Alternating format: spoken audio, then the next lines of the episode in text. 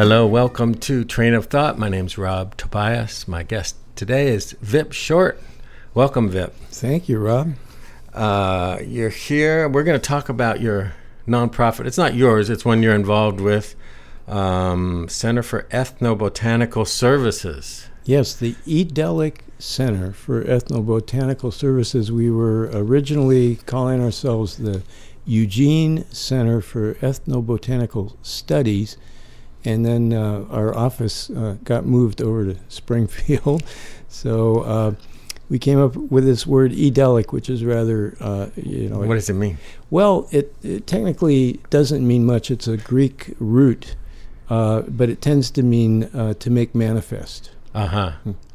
Uh uh, looking at your website, you came into existence 2015, so Mhm. about four years or so. Right. Um, what um, what was the need that you saw for creating this nonprofit? Nonprofit. Well, it's a funny story. Um, two of us got together that had not known each other, and we had a similar problem. We both had large personal libraries, books, and tapes and videos and, and such that uh, were all devoted to this general topic of psychoactive plants and substances. Mm-hmm. And this is something I personally have per- been pursuing since the middle to late 1960s. And I'm kind of um, my academic career in my undergraduate years, University of Washington, UC Santa Cruz, I really pursued this because this was, um, you know, during the so called flower power revolution years. And uh, the Beatles were experimenting with this stuff, singing about it. Those of us who are, you know, uh, culturally uh, tuned in, were were going, well, let's check this out. And I began to. I'm kind of an academic type, so I began to accumulate a library. And over the 50 years or so, it got quite large. And uh, at home, I was getting the message what are we doing with all the this whole hallway full of books that we have to squeeze past and you've read them all anyway and you know Yeah. well it turns out there was a, a rather much younger than me man who had the same problem at his end and we had a mutual acquaintance who happened to be a librarian at my local spiritual center and she matched us up together she said uh, because James Joseph, or James Eclipse as he goes by now, um, my co founder, um, had uh, spontaneously met this woman and uh, tried to donate his books to her library. She said, We can't really make room for those, but I know a guy who I think has the same problem, and I can show you guys how to start an official library, a public library, and it'll be a, a niche, you know, specialty library and it so it kind of went from there. It was uh, we first saw ourselves as just a, a resource center that's very specialty, uh, as opposed to maybe donating our collections to the Eugene Public Library, where maybe they'd throw half of it out and you know whatever. And especially having to do with well, plant medicine, but um, psychedelics. Would you say? Yeah, psychedelics is a good word. There are a number of synonyms for that. Uh, entheogens is popular, and we'll get around to that when I talk about the recent Oakland, City of Oakland, California decriminalization measure that recently passed. Mm-hmm. They preferred that term, entheogens, which tends to mean uh, generating the the awareness of God within. Mm. Um, psychedelics technically means uh, it, it was a coined word as, as well. I think it was Humphrey Osmond from Ca- uh, psychiatrist from Canada in the early '60s came up with psychedelic, and it means mind manifesting. Yeah. Uh, but you could say psychoactives, you could say um, uh, hallucinogens, which was Terence McKenna's favored term. I'm not sure why he liked that so much. To me, that's a little bit off track, but. Uh, But since the '60s, it's been used. Um, well, just uh, taking journeys, or just for our own exploration, entertainment, and uh, um, yeah, just to challenge ourselves and change the world. Maybe you might say, but um, but uh, it had the stumbling block of being illegal. Right, and um, I just modify what you said. Um, you know, we're definitely because of our particular lifespan. Uh, we look at the 60s and say, wow, this is where it all started. But that's really pretty far from the truth. Um, it's uh, when, when you look at the whole of human history, as far as we can tell, um, not uh, having these um, spirit plants or, or uh, sacred medicines or however you wish to style them, not using them and having them in one's culture is actually the anomaly. That's the weirdness. Mm-hmm. And the actuality is for tens of thousands of years, if not longer, human beings have been utilizing these. And uh, scholars like uh, the aforementioned Terence McKenna have made a really good case for we our species may not have even developed language if it were not for the mushrooms that they uh, wind up using as food uh, supplies when they made cross desert uh, and savanna treks in the continent of Africa and so forth.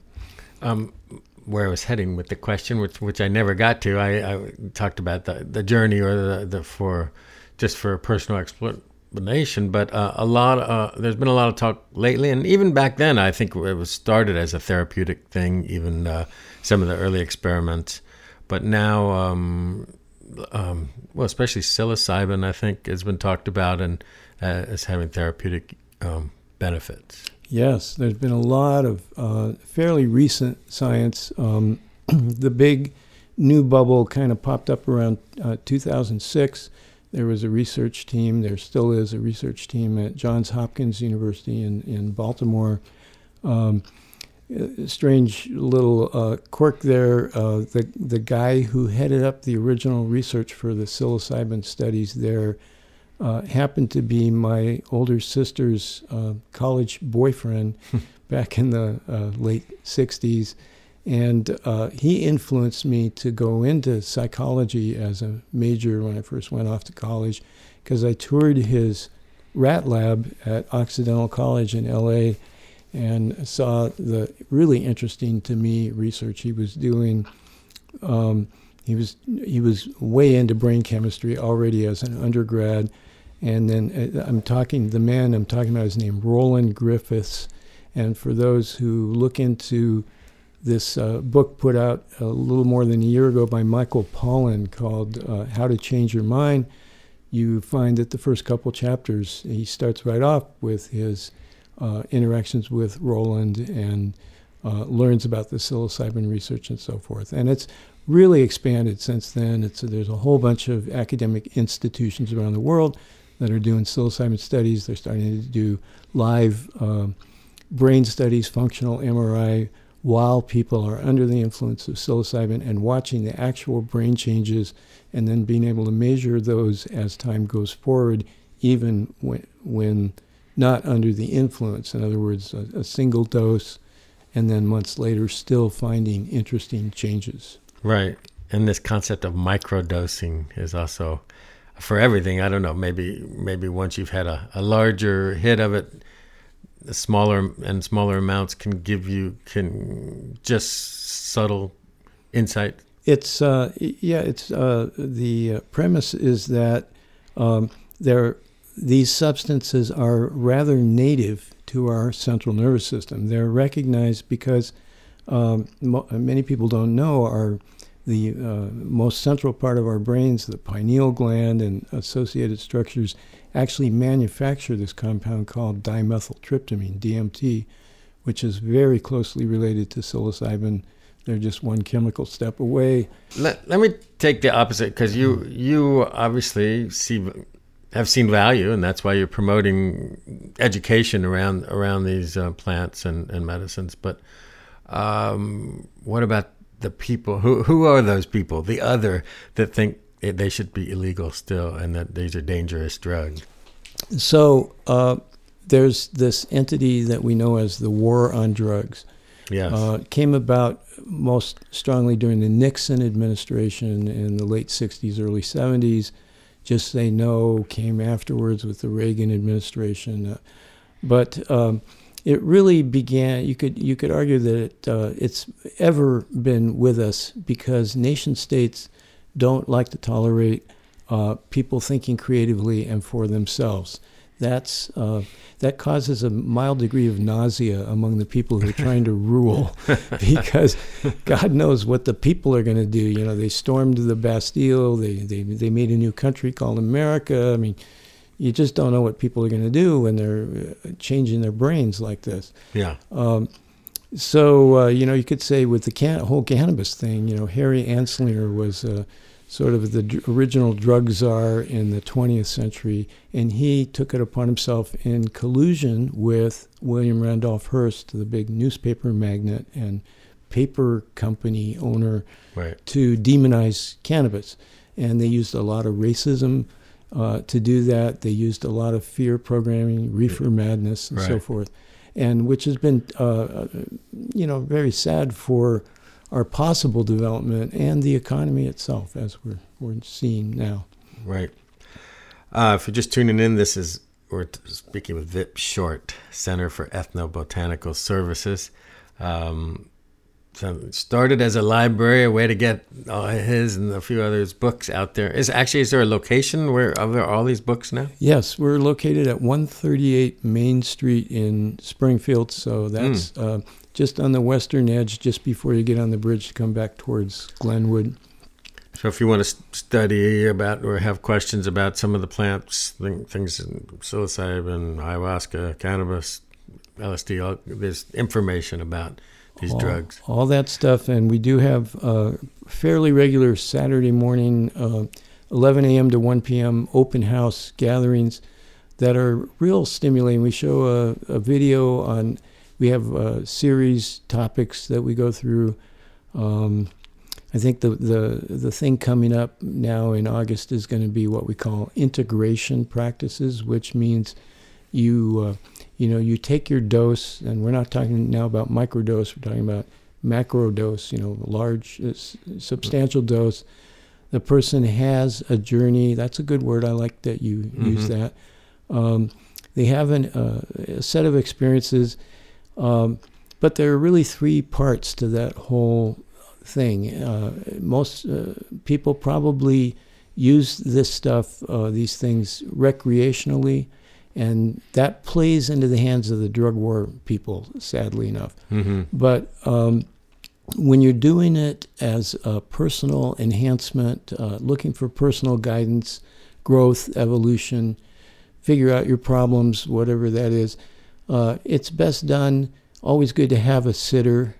We uh, you can use the term guide. I- Yeah. we don't like that so much because it implies somebody who's telling you which way to go, and the whole idea is to keep it non-directed. So you need somebody who's sober, going to answer the phone, answer the door, make sure everybody stays safe.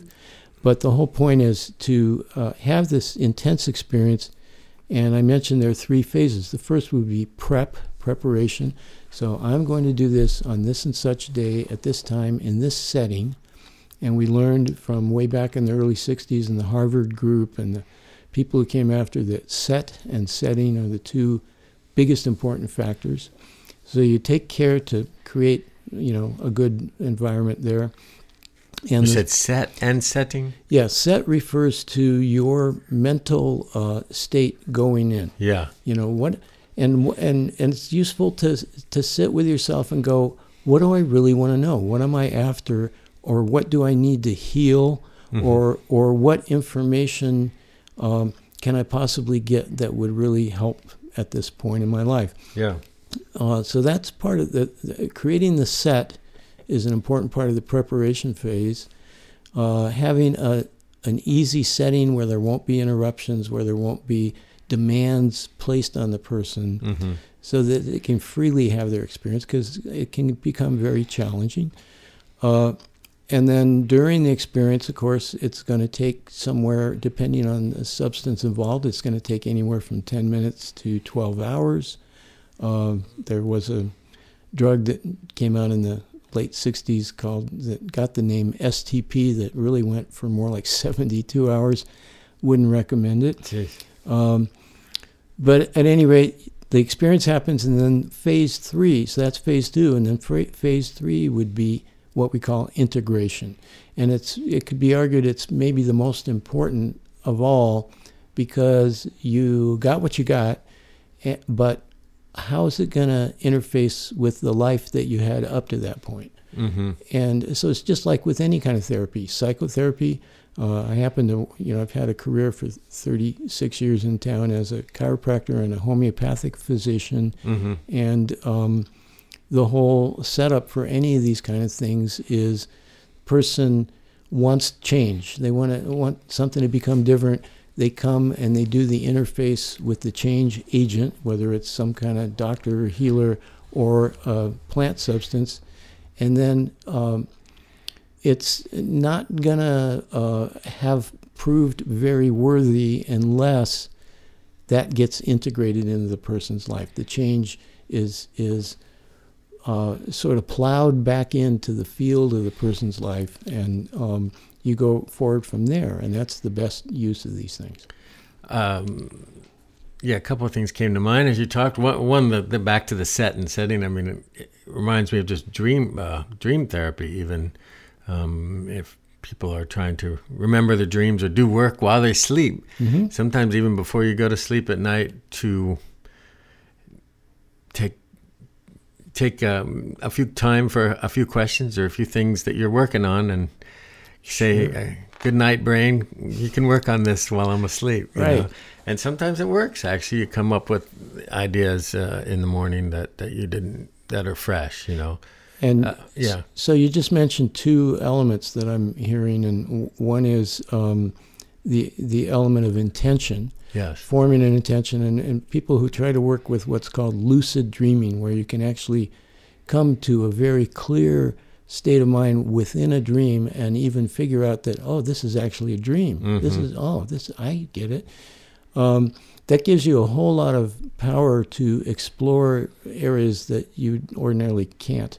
Uh, so that's the intention piece. The second piece is surrender, and you that was mentioned by you. You know, Yeah. it's like a goodnight brain. Yes um, I'm going to surrender myself to an experience so that I can benefit from it. Right, and that's that's maybe this that'd be an avenue to get back to this microdosing thing because uh, I know for some people just this loss of control. That's like you say, oh wait, now for hours I'm gonna have no, mm, you know, no control. This thing is kind of uh, taking taking taking the reins on me. But but with microdosing, I think it's it's a little more of just like hinted at that, and you're sort of on just yeah, just dialing a thing, a few things back, you know. It's a far, far gentler uh, way to go. Uh, I mentioned I'm a homeopathic physician, and uh, so the concept of microdosing, uh, you know, certainly didn't arise around the psychedelics. It's it's a 250 year old, uh, at least, concept that was started in Austria by a brilliant uh, medical doctor there, Samuel Hahnemann. Um, Because that's kind of the idea about behind homeo- homeopathy. is using very, very low, do- in fact, doses that are so low that there's no molecular amount of the original substance contained there. Mm-hmm. And people say, well, that couldn't possibly work. But those people, and they tend to be the, um, you know, the mainstream medical folks who have all their science is rooted in biochemistry and Mm-hmm. physical uh, types of science, uh, but those are all based on atomic and molecular theories. Those are fine.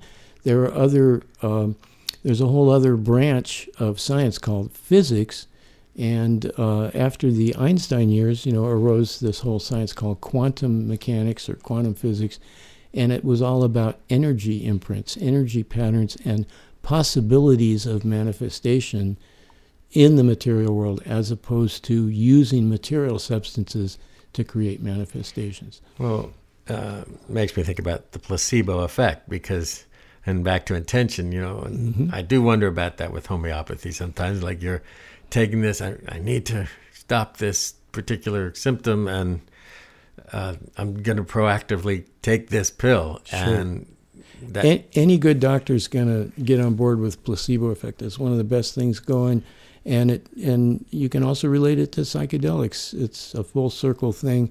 You, it's uh, somewhere between 30 and 35 percent of the time, no matter what you give somebody or what kind of mechanism you use, if it's done with within the context of here, this is, will help it, this will make it better, it does tend to work. Uh, so don't throw out placebo effect. It's a great thing. Yeah. Uh, however, with homeopathy, there's uh, starting to accumulate enough really good science that shows that, that the action is far beyond placebo in, in most cases. And I see now CBD, which is a uh, an element of, of cannabis, um, has been marketing a lot for. Uh, yeah, what what do you see? What what is CBD really doing for people?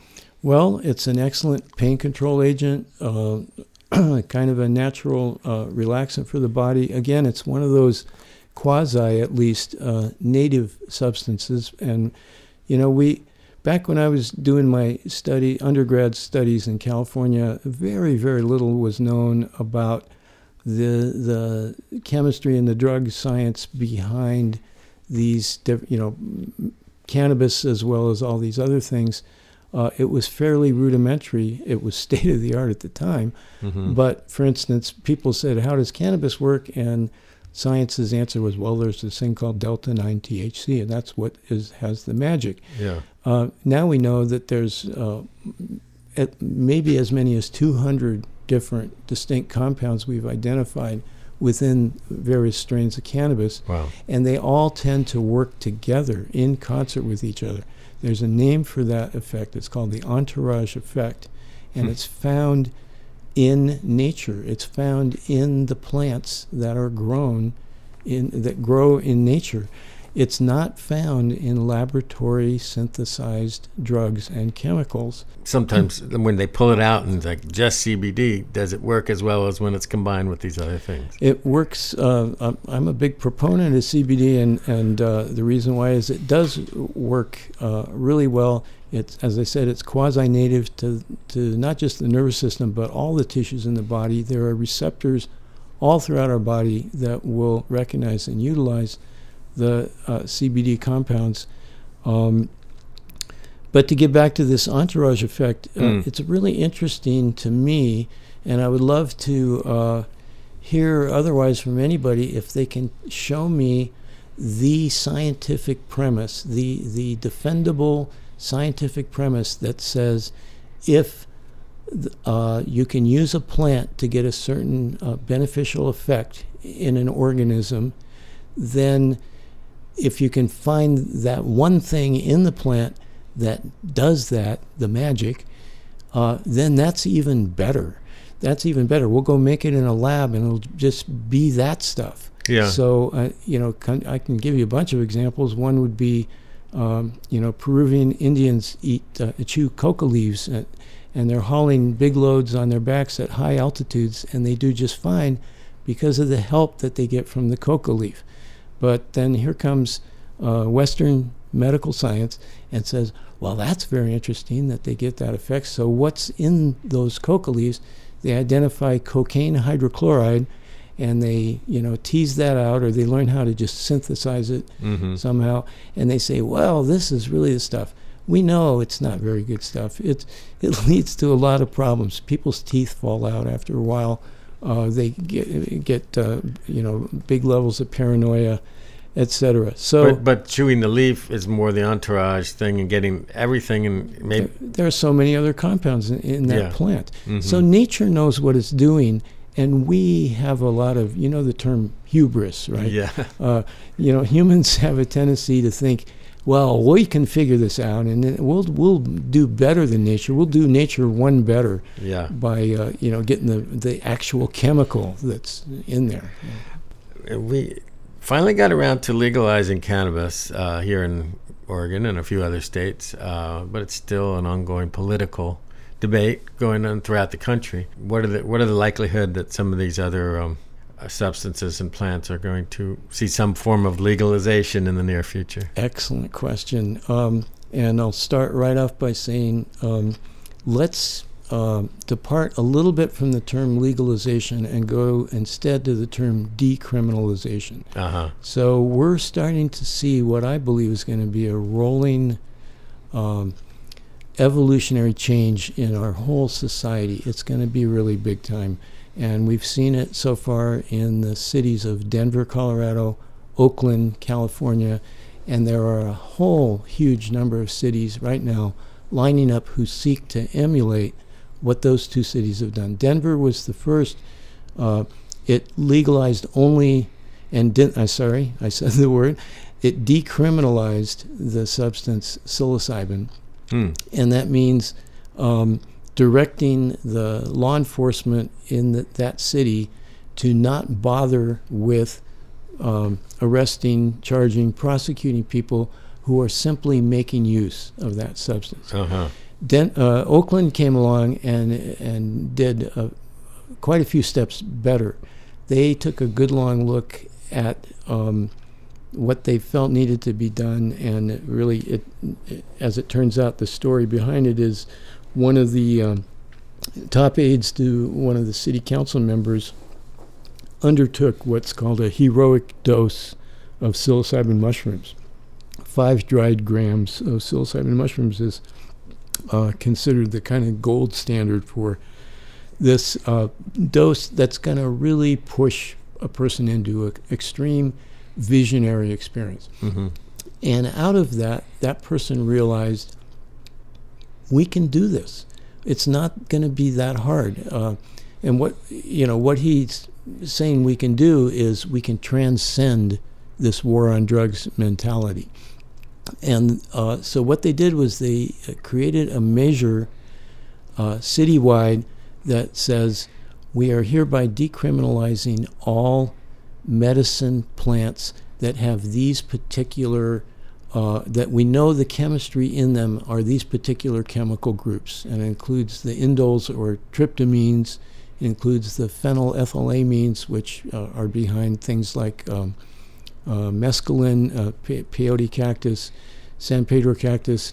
Uh, also, the, the club drug known as, uh, I hate to say, call it a club drug, but the MDMA, the ecstasy, Yeah. which is uh, really what's called an empathogenic. It opens people up to being able to feel deeply and feel deep connection, not just with others around them, but with lo- uh, self love, you know. Uh, so they took these chemical groups and said any plants or substances that would contain these and that people would use for their own personal use to enhance and to grow and to maybe treat their PTSD or their addictions or what have you. Uh, we want to make it that they are not prosecutable. Yeah. You're not going to get into trouble. You'll still get into trouble in Oakland if you are caught on the street trying to sell that stuff, or if you're caught doing a major grow way beyond what you personally would ever use. Yeah. Vip, we're running out of time a little bit. I wanted to at least um, let people know how they can get more information about the nonprofit, the website, and uh, maybe upcoming event. Sure thing. Uh, so go to our website. It's the letters are ecfes.org. Or you can come by our location at 138 Main Street, Springfield, and uh, check out our library, uh, become a patron. Uh, there's a $10 registration fee, and then you can check out any of our resources.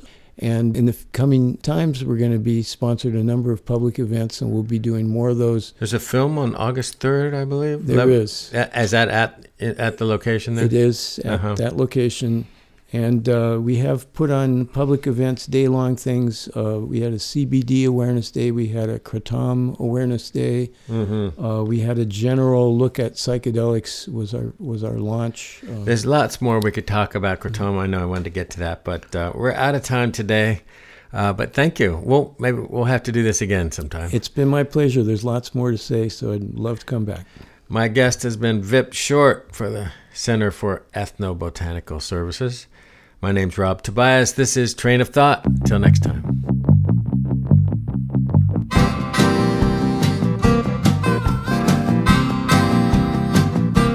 Train of Thought is produced at Maximo Productions in Eugene. If you have comments or feedback or ideas for interviews, email me at rob at robtobias.com.